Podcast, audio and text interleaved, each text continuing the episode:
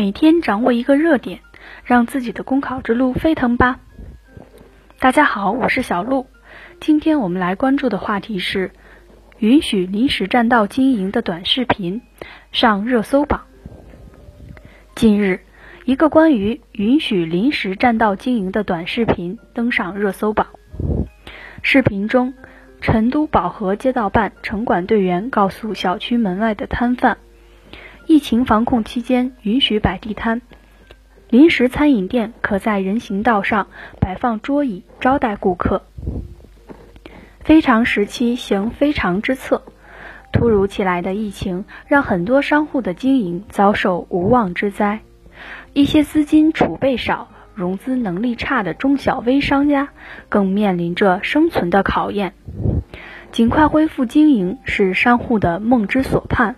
更是降低疫情影响的当然之策。城市终归是人的城市，一个路边小摊可能维系着一家人的生活，也可能是社区街道的便民窗口。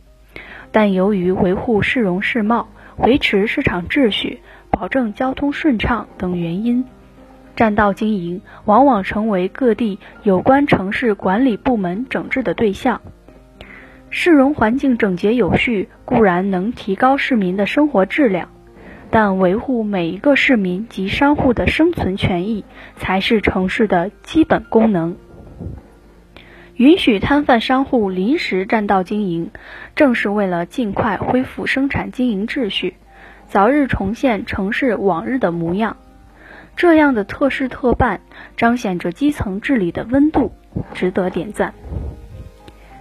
市集从权需要人性化措施，但也需要规模化管理。一方面，在设置临时占道摊点摊区、临街店铺临时越门经营、流动商贩贩卖经营等方面做出明确规定，为执法者提供了基本依据；另一方面，允许临时占道经营也不等于一放了之。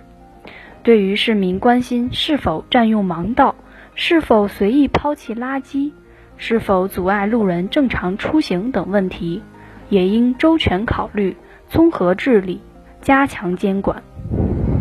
好了，以上就是今天的热点分享。想要获得更多文字资料，请关注公众号“公考提分营”。感谢您的收听，我们明天再见。